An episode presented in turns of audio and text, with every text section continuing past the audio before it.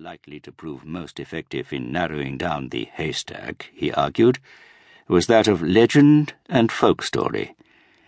He claimed that real historical events from the distant past could become embedded in what were apparently entirely imaginary stories of gods and monsters and other fantastical tales. His ideas were dismissed out of hand, and the relationship between Fahrenheit and his colleagues and superiors at UNAS became what could only be called vituperative. As a result, in the Ventose of Republican Era one thirty-nine, Paul Fahrenheit left UNAS in pursuit of what to his colleagues was the very definition of a wild goose chase, in search of what the isolated Habiru people called the rubbish tips of paradise.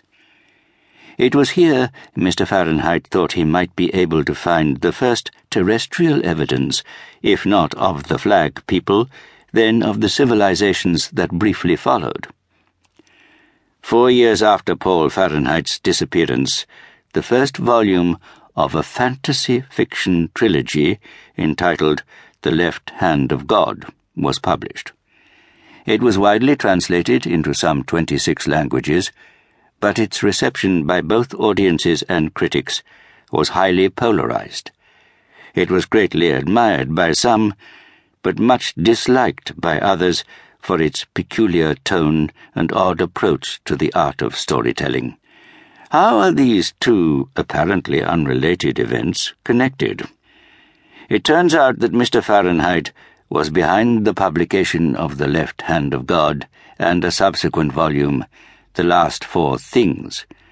These books were very far from the contemporary works of escapist fantasy they were presented as. As it happens, Fahrenheit's belief in the potential of the rubbish tips of paradise was entirely on the mark.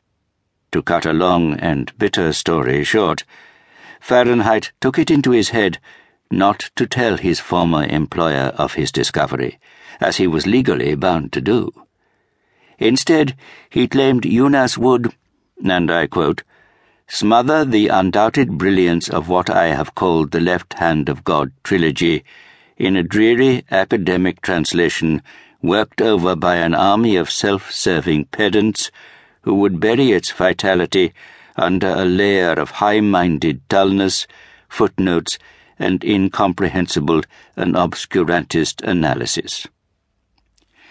Fahrenheit became obsessed with his belief that the modern world should confront these three books in something of the way their original audience might have confronted them.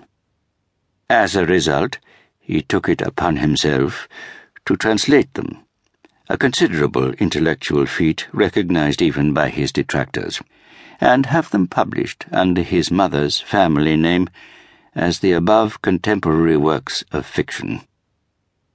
Who knows how long this curious subterfuge might have worked were it not for Mister Fahrenheit's indiscreet pillow talk with a young woman who, it turned out, was not as trustworthy as he believed, and who promptly sold the story to a news tablet, which in turn led to UNAS applying to this court for an injunction putting the rubbish tips of paradise under their legal control.